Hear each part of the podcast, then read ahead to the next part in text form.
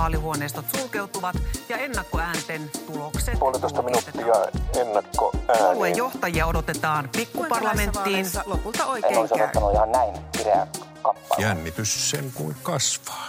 eduskuntavaalit.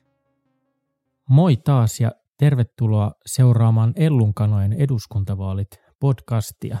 Minun nimi on Olli-Pekka Koljonen ja studiossa täällä taas Tuomas Nurmela. Terve, terve. Viikonloppuna käytiin kolmet puoluekokoukset. Kokoomus, keskusta ja vasemmistoliitto pitivät omat kokouksensa, niin eikö me voitaisiin vähän pureskella, että mitä, mitä siellä tapahtui? Pureskellaan vaan ja varmaan voitaisiin myös ehkä käydä, tai ainakin sivuta sitä, että mitä varten tällaisia puoluekokouksia käydään.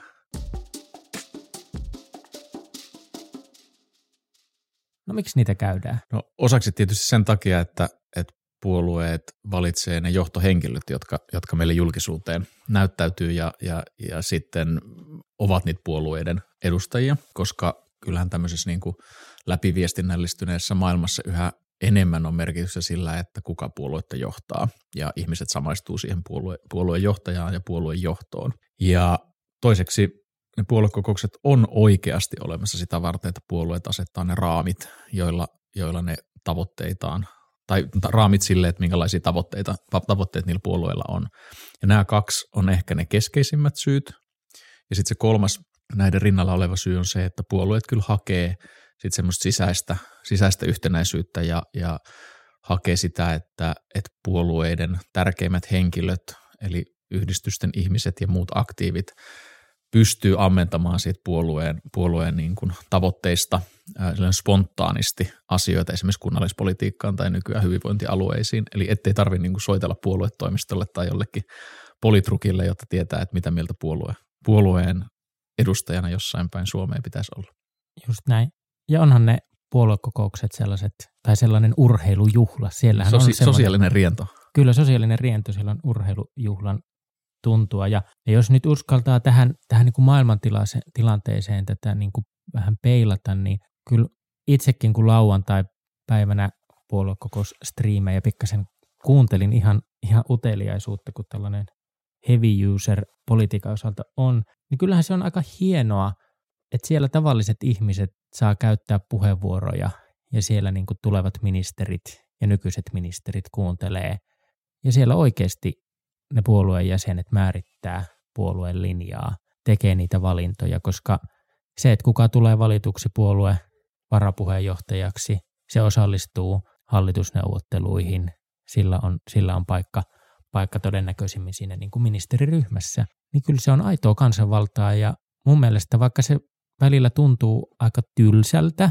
että siellä vaikka puoluekokouksessa viikonloppuna nyt ei ehkä ihan suuria massiivisia juttuja tapahtunut, niin kyllä sillä kaikella on aika iso, iso merkitys tässä meidän demokraattisessa maassa. Nä- Näin on, näin on ja, ja edustuksellisuus toteutuu myös niissä puolueissa niiden, niiden niin kuin puit, sen puitteissa, mitä säännöt, säännöt sitten sanelee, onko, onko se hyvä tänä, tänä päivänä, niin on sitten varmaan toinen, toinen keskustelu.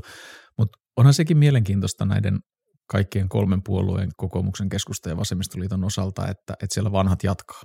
Esimerkiksi kokoomuksessa samat vanhat varapuheenjohtajat, tai vanhat ja vanhat, mutta ne puheenjoht- varapuheenjohtajat, jotka on, on a- tähänkin saakka ollut, ollut edelliset kaksi vuotta varapuheenjohtajana, niin he jatkavat.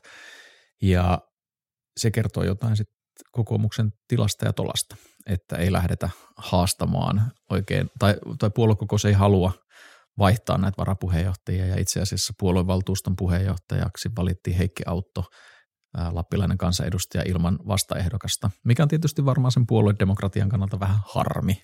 Mm. Niin, kyllähän se vaali on aina, koska musta jotenkin ajattelen myös, että puolueella semmoinen niin ehkä seisahtunut tila on kaikista vaarallisin tila. Ja nythän kokoomus eh- isosti kamppailee myös sen, sen osalta, että miten sitä virettä pidetään yllä. Kallup on, on niin korkealla kuin se oikeastaan voi olla. Mutta kaipa siellä keskityttiin lähinnä minun saamien raporttien mukaan nauttimaan toistemme seurasta, jos sanotaan näin, juhlimaan ja ehkä fiilisteltiin myös tätä, tätä NATO-hakemusta, kun Petteri Orpokin oikein linjapuheessaan esitteli NATO-taskuliinaa. pitäisikö mennä vähän, että minkälaisia päätöksiä siellä tehtiin? Mennään vaan. Aloitetaanko kokoomuksesta? Aloitetaan. Ja ehkä tähän liittyen tähän juhlintaan, niin, ja mikä käy itse asiassa useassa puoluekokouksessa, niin on käynyt demareidenkin puoluekokouksessa, että nuorten aloitteista usein tulee puolueen linjaan semmoisia ehkä vähän yllättäviäkin muutoksia. Ja nythän taisi mennä kaksi, kaksi aloitetta lävite sunnuntai-aamuna, kun, kun, kun varttuneempi puolueen väki saattoi vielä olla, olla aamupalaa nauttimassa, niin kun siellä nuoriso oli salissa äänestämässä, niin kaksi aloitetta lävi. Eli, eli nuuskan myynti pitäisi vapauttaa ja, ja seksityö on, on oikeata työtä. Kaksi tällaista aloitetta. Ne taisi mennä vähän ehkä ohi puoluejohdon. Kokoustekniikka on yksi sellainen juttu, mitä nuorisopolitiikassa oppii ja, ja eikö se kokousten ihan A ja O se, että on paikalla silloin, kun asioista Kyllä. päätetään. Ja ehkä tämä liittyy, liittyy puolueiden, puolueiden kokouskulttuuriin ylipäätään, että millä tavalla niitä, niiden kokouksen juoksutusta ollaan järjestetty. Ja, ja se on itse asiassa kysymys, jota puoluetoimistot myös miettii. Että kyllä ne puoluekokoukset tietyltä osin on etukäteen suunniteltuja ja ehkä jopa käsikirjoitettuja, käsikirjoitettujakin, niin kuin voidaan keskusta osalta palata tähän, tähän vielä. Mutta kyllä mä muistan silloin, silloin, kun mä olin kokoomuksen nuorten liiton puheenjohtaja 2000-luvun alkupuolella, niin me saatiin 16-vuotiaiden äänioikeutta vaativa linja kokoomuksen linjaksi sillä tavalla, että siitä taidettiin äänestää aivan kokouksen viimeisen tunnin aikana ja, ja, ja silloin selvin numeroin tämä taisi tulla tämä tavoite, tavoite tuota, sitten puolueen viralliseksi kannaksi. Ja sen jälkeen puoluesihteeri selittelee medialle parhain päin mustaa valkoiseksi, että mitä, mitä tässä nyt tapahtuu, mutta, mutta näitä sattuu ja eikä ne nyt kauhean vallankumouksellisia taineetkaan, kaineetkaan olla. Siellä hyväksyttiin myös muutosohjelma, sellaista nimeä taisi kutsua poliittinen ohjelma, joka on eduskuntavaali ohjelman pohja. Itse kun sen selasin, niin musta se oli aika peruskauraa. Mä, mä jotenkin niin kuin itse ajattelen sillä tavalla, että se oli tosi hyvä, että kokoomuksen puoluekokossa käsiteltiin tänne muutosohjelma. Sehän jollain tasolla asettuu puolueohjelman, joka käytännössä kaikilla puolueilla on tai periaateohjelmaksi saattaa kutsua, ja sitten sellaisen mm, viestinnällisemmän, markkinoinnillisemman äh, vaalio, e, eduskuntavaaliohjelman välimaastoon. Eli se antaa juurikin sitä kehikkoa kokoomuslaisille ehdokkaille ja kokoomuksen jäsenille siitä, että mitkä on niitä asioita, joista tällä hetkellä kokoomus ammentaa ja joilla myös on jonkunlaista niin vetoa tässä yhteiskunnassa, koska kaikille asioillehan ei ole vetoa. Ja, ja, ja nämä on niitä kysymyksiä, joita kokoomus yllätyksellisesti tai yllätyksettömästi haluaa pitää nyt esillä. Ja, ja Orpon, Orpon puheessa, puheessa niitä, niitä sitten tuotiin konkreettisemmin esiin.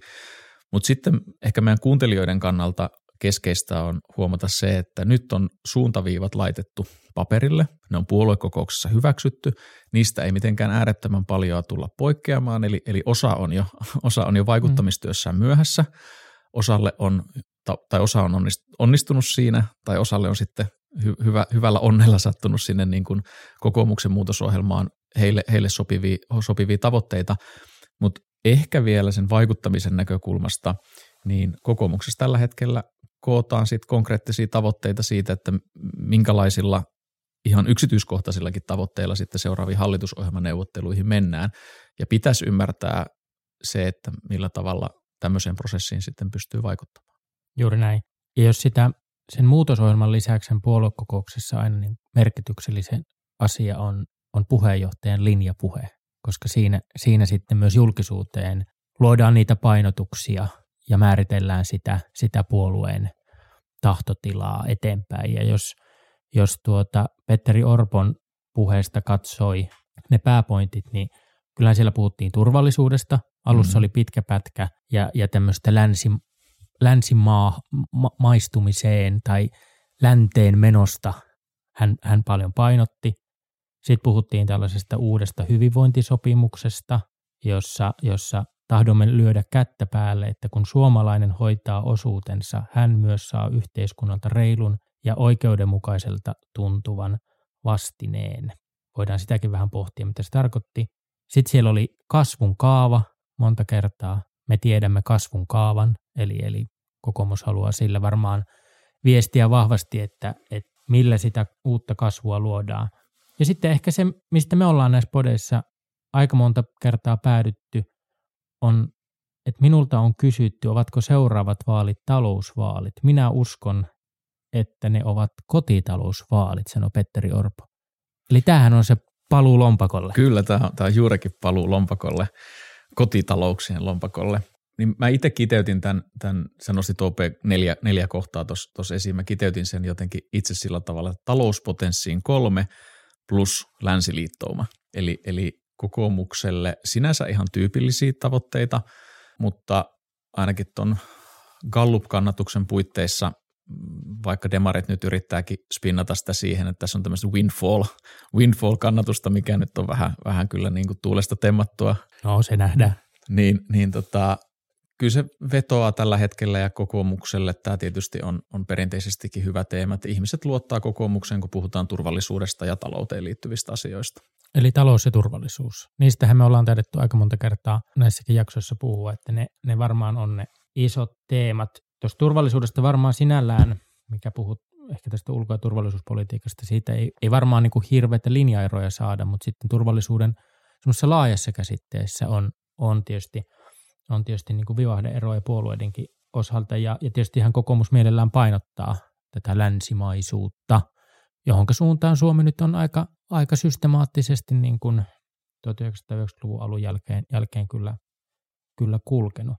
Tämä on vähän niin kuin mun mielestä sellainen asiakokonaisuus, mitä, mitä niin kuin taitava etujen valvoja tai vaikuttaja tekee, jolla on niin kuin paljon erilaisia asioita, joita haluaa viedä eteenpäin, niin pitää pystyä priorisoimaan esimerkiksi eduskuntavaalien tullessa, että mitkä on ne jutut, jotka pystyy saamaan tai jotka haluaa saada läpi, jotka on niin, kuin niin tärkeitä, että niitä kannattaa pitää esillä, vaikka niille ei tällä hetkellä niin kuin suurta kysyntää oiskaan tai ne ei ole poliittisia kysymyksiä, tai sitten pitää tunnistaa se, että joille on tilausta, jotka voi saada eteenpäin. Ja sitten on monilla etujärjestöillä ja, ja yrityksilläkin niin kuin valtava määrä muita tavoitteita.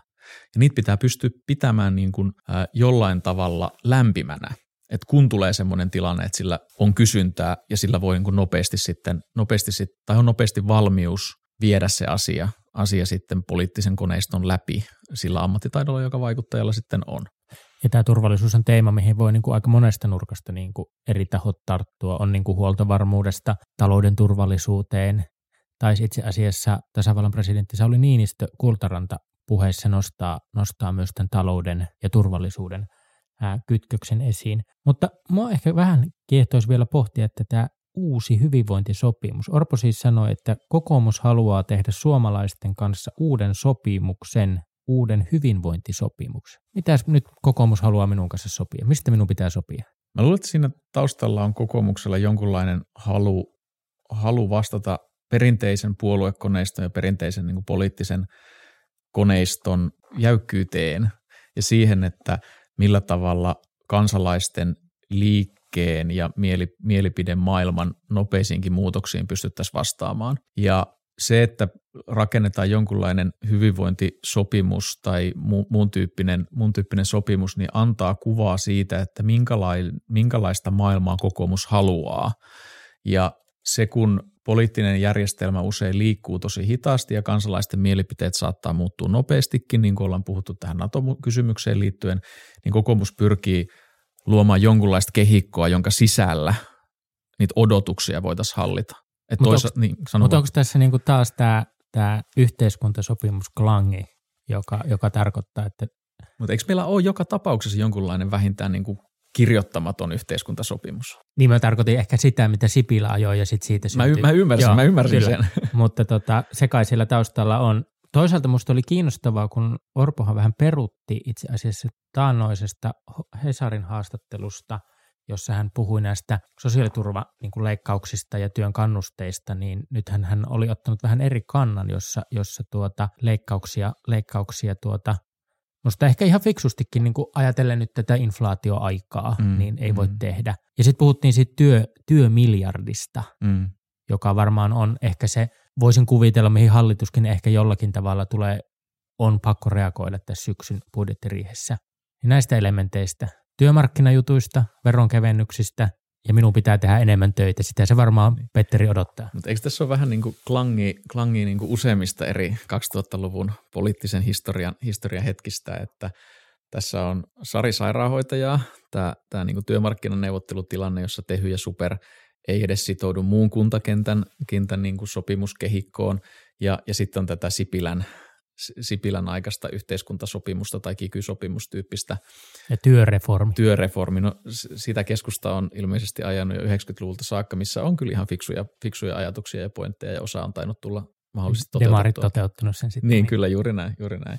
Mutta yhtä kaikki, siis tämähän kiertyy siihen talouden, talouden isoon kysymyksiin niin. ja näytti, näytti ainakin SAK aika kovasti sitä myös roimivan jo tuossa ja kyselevän vähän, että mitä, mitä mahtaa pitää sisällään, mutta niin tai näin, tämä on varmaan yksi iso kysymys, joka kiertyy työmarkkinat, talouspolitiikan iso kuva ja sitten tämä sosiaaliturvan kysymykset niin seuraavan hallituksen pöydälle ja vaalien keskusteluihin.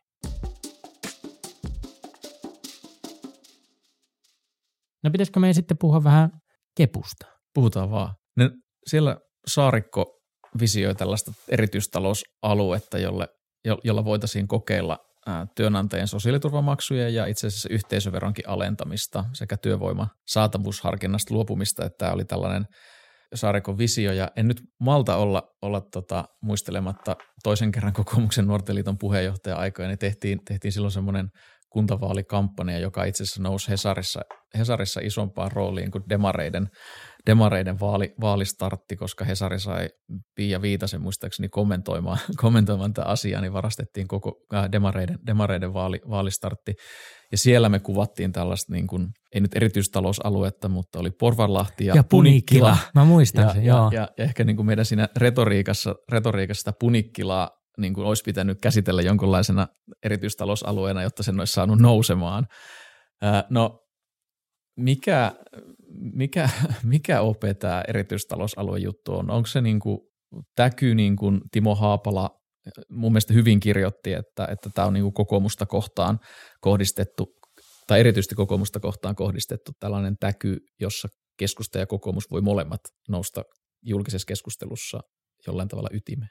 Vai onko siinä kyse jostain muusta? No tätä voi niin kuin, tavallaan musta tässä on myös niin kuin silleen järkeä, jos sä ajattelet, että, että, että meillä on niin kuin palkkatasot, eihän ne ole ihan samanlaisia ja kustannustasot ympäri Suomen samanlaisia. Niin kyllähän niin kuin tietyllä tavalla ihan fiksua voisi olla, että Kainuussa voisi niin kuin kustannukset myös joustaa niin kuin alaspäin, kun sitten Helsingissä pääkaupunkiseudulla, kun on eläminen kalliimpaa ja, ja, ja niin kuin talous vetää paremmin, niin, niin kustannukset on yle, yle, ylempänä. Sitähän sillä niin kuin käytännössä tarkoitetaan, mm, että, mm. että tavallaan pystyy sitä joustoa olemaan mm, niin kuin alaspäin. Tietysti keskustan näkökulmasta se on, se on niin kuin verojen alentamista ää, ja, ja muuta. Mä en tiedä, onko toi niin kuin realismia toteuttaa tuollaista, tuollaista systeemiä. Ja, ja tällähän niin kuin pyritään, mun tulkintani mukaan pyritään niin kuin luomaan sitä keskustelua, että kun tätä eritahtisuutta alueiden talouksissa isosti on – ja se tulee väistämättä kiihtymään ää, ää, huoltosuhteen niin kuin massiivisten erojen vuoksi, talouden dynamiikan vuoksi, niin tämähän nyt on tämmöinen aika perinteinen kepulainen aluepoliittinen täky. Ja jos puhutaan, musta toi niin kuin vaalitavoitteena aika nerokas, niin kuin se Timo Haapala tai siinä jutussaan tuota kuvata, että sinne sitten jokainen ehdokas voi peilata kaikki omat toiveensa, että mitä se erityistalousalue mahtaa pitää sisällään. Et ihan hyvin keskustalaista ydintä. Joo, ja tämä on, tämä on kyllä, ja mä olen Haapalan kanssa samaa mieltä siitä, että on täysin suunniteltu ja rakennettu juttu. Itse asiassa Joensuun kaupungissa kaupunginhallituksen uudeksi puheenjohtajaksi nousee 28-vuotias Jere Nuutinen, ja, ja Jere aloittaa muistaakseni heinäkuun alussa tässä, tässä niin kuin vastuullisessa tehtävässä, ja hieno juttu, että hänet valittiin, niin hän ja sitten toinen keskustalainen, jonka nimeä nyt valitettavasti muistan, niin kirjoittivat tämmöisen Itä-Suomi-sopimus Brujun ja luovutti sen, luovutti sen tota, Saarikolle tuolla puoluekokouksen yhteydessä. Veikkaisin, että jonkunlaista yhteisjalalla etenemistä tässä on ollut, jotta, jotta myös niin kuin tuolla Itä-Suomessa, Itä-Suomessa sitten keskusta saa paikallisestikin myös, myös, myös näkyvyyttä.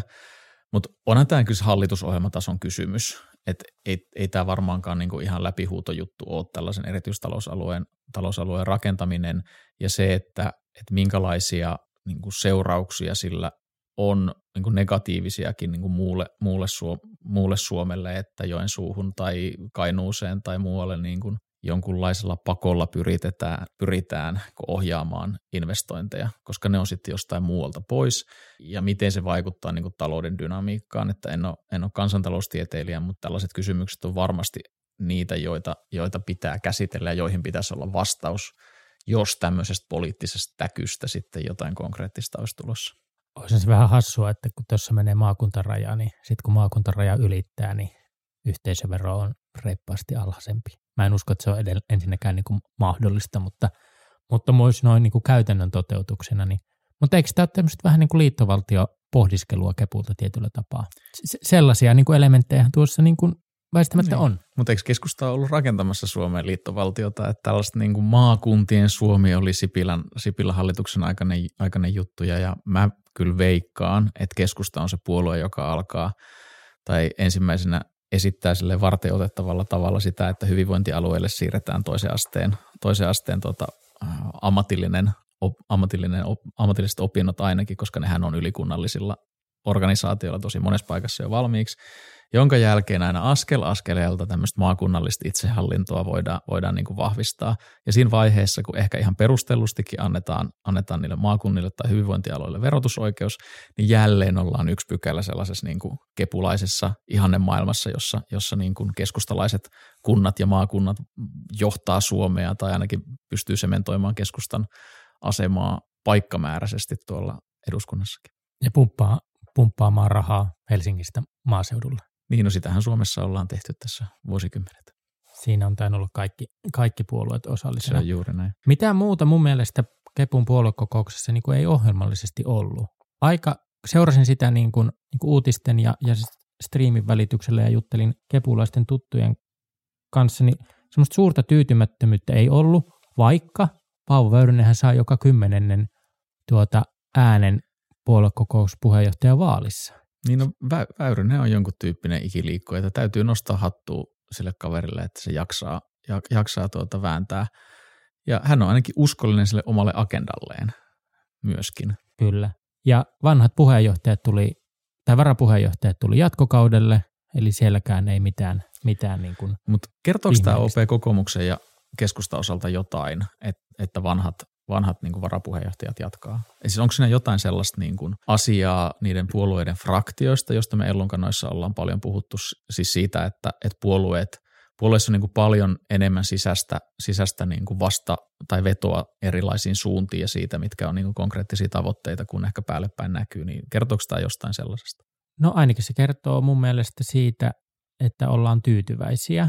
Keskustassahan mm, totta, ollaan totta, niin kuin perinteisesti aina pudotettu – pudotettu herra, herra sieltä puoluejohdosta pois. Antti Kurvinen on sen kokenut.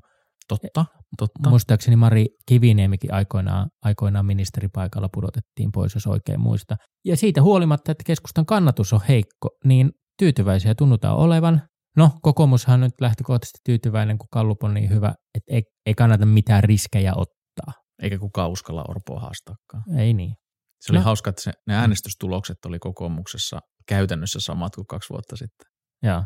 Ja kyllä siellä jonkunlaista ristivetoa ilmeisesti on ollut sillä tavalla, että jotkut piirit, jotka on tukenut jotain ehdokasta, niin ovat yrittäneet toista ehdokasta vähän tiputtaa ja, ja se on osunut sitten omaan nilkkaan siellä kokouspaikalla, mutta se nyt kuuluu poliittisiin vääntöihin sekin. Näin siinä yleensä käy.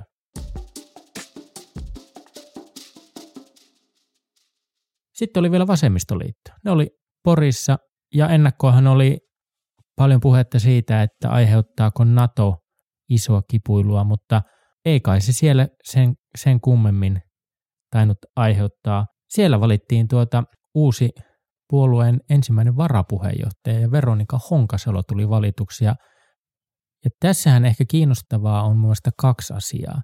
Honkasalohan oli näkyvä NATO-vastustaja, äänesti, äänesti eduskunnassa vastaan – ja toisaalta Helsinkiin hän vasemmistoliitolla kohdistuu kiinnostava, täällä tulee olemaan kiinnostava vaali heillä, että ketkä tulee valituksi, niin mm, siinä oli isosti varmaan sellaisen seuraavan eduskuntavaalikamppailun profiilin nostoa myös noin henkilökohtaisessa mielessä. Joo, Veronika Honkasalohan on, on käsitykseni mukaan muiden puolueiden keskuudessa pidetty välillä vähän äkkivääränä ihmisenä, mutta mä en tiedä sitten, onko se äkkivääryyttä, että pitää omista niin kuin periaatteistaan kiinni.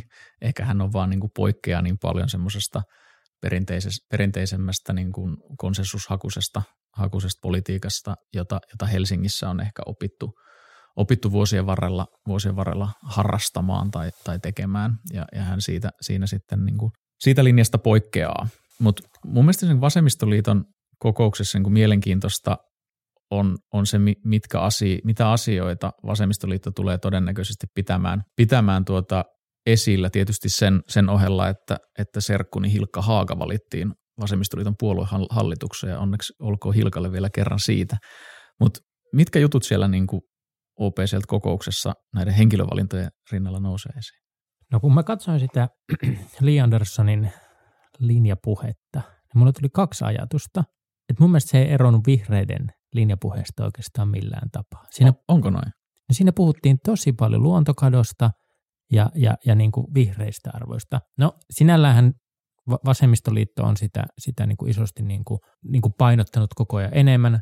No okei, oli siellä paljon siis perinteistä vasemmistolaistakin puhetta niin kuin pienituloisten ihmisten tuota tilanteesta, että se taisi jotenkin näin sanoa, että näissä eduskuntavaaleissa on kyse siitä, valitsemmeko Suomessa pienituloisten ihmisten kuristamiseen perustuvan politiikan vai tasa-arvon vahvistamiseen. Ja tuossa taitaa olla aika perinteinen vasemmistoliiton tulokulma seuraaviin eduskuntavaaleihin. Ja, varmaan jännittäen kyllä löytää, kun äsken puhuttiin näistä hyvinvointisopimuksista ja yhteiskuntasopimuksista, niin väistämättähän siellä sitten käsitellään näitä, näitä kysymyksiä.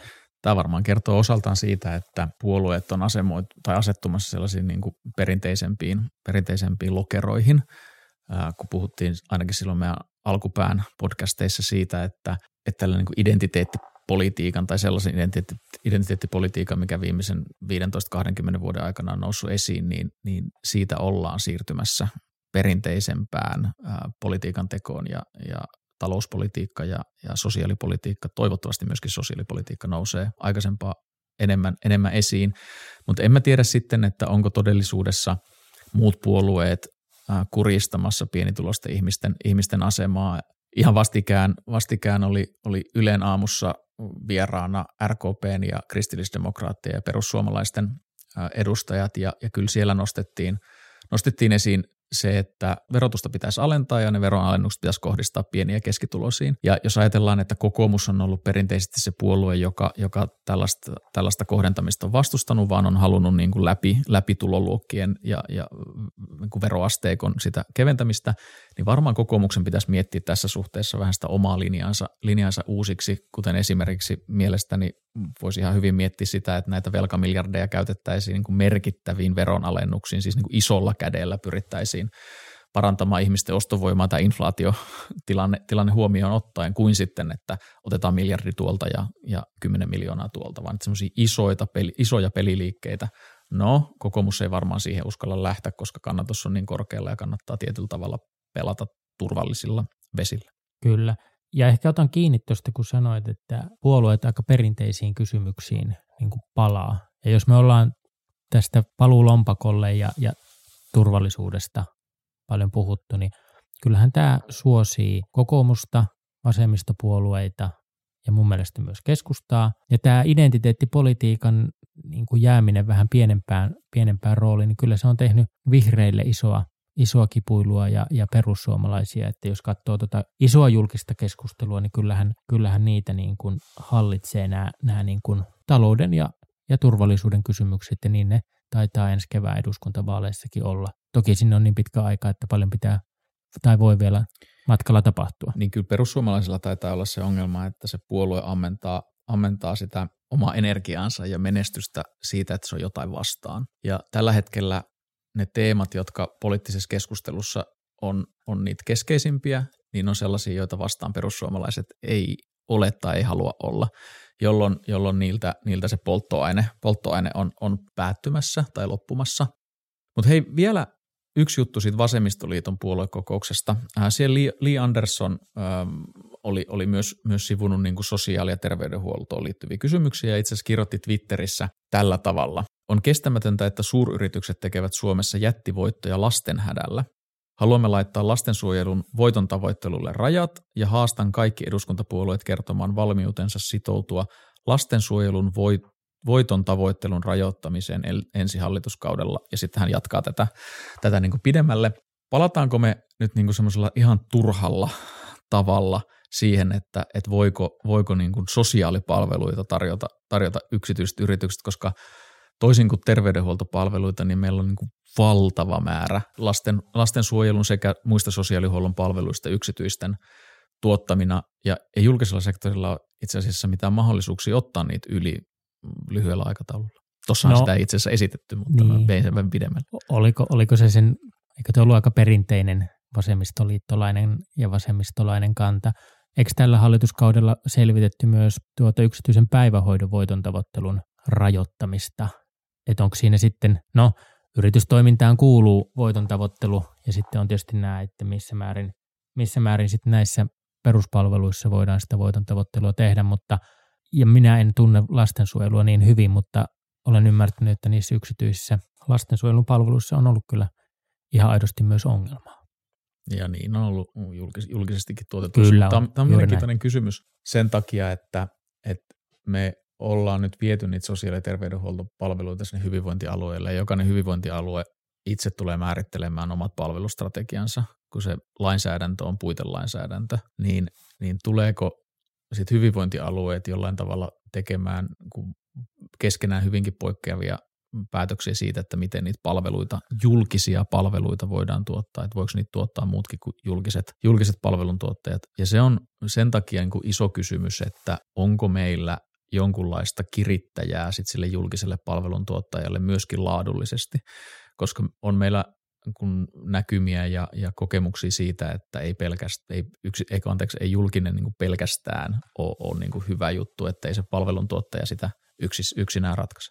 Tästä hyvinvointialueiden palveluista me voitaisiin ottaa itse asiassa ihan oma jakso, koska se on aika merkittävä kysymys, mutta vastauksena musta tuntuu niin, että kun alueet on hyvin erilaisia, niiden haasteet on hyvin erilaisia, niiden rahoituspohjat on hyvin erilaisia, niin nähdään varmaan hyvin erilaisia toteutuksia.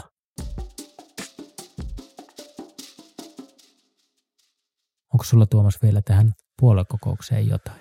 Niin, lähinnä mä mietin, että muuttuuko nyt jotain puoluekokousten aikana. Hyvä kysymys. Aika vähän ehkä. Niin, aika vähän ehkä.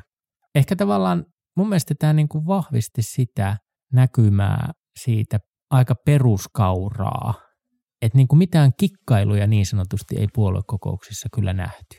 Niin eli, eli siellä politiikan verhojen takana ei myöskään tapahtunut mitään niin kuin suuria merkittäviä No kai muutoksia. siellä nyt hallituspohjia pyöritellään sinne sun tänne ja pelejä pelataan, mutta ehkä tässä niin kuin isossa kuvassa niin kuin, ainakin mä veikkaan, että kansalaisille halutaan antaa sellaista stabiiliuden tuntua, kun maailma ympärillä kuohuu. Eli kaikki haluavat viestiä niin kuin omista lähtökohdistaan turvallis- taloudellista turvallisuutta ja fyysistä turvallisuutta. Ja sitten taustalla kuitenkin käydään jo keskusteluja ja tunnusteluja, että, että millä hallituspohjilla tästä olisi edellytyksiä sitten uutta hallitusta muodostaa. No ainahan niitä pyöritellään. Sehän, sehän on politiikan kova ydintä. Pitäisikö meidän ruveta päättelemään tätä jaksoa? Paketoitiin vähän puoluekokouksia Demareiden puoluekokoushan on muuten itse asiassa vuoden päästä vasta eduskuntavaalien jälkeen, että siellä ollaan sitten joko ilotunnelmissa tai surutunnelmissa riippuen miten vaalit menee. Mutta ennen kesää meidän on tarkoitus vielä muutama jakso ehkäpä purkittaa ja palautetta taas saa laittaa ja ne vanhat palautteet on edelleen tuolla muistikirjassa, mutta me aina innostutaan näistä päivänpolitiikan teemoista, mutta kiitoksia kun jaksoitte kuunnella tämän jakson. Palataan taas uusilla aiheilla.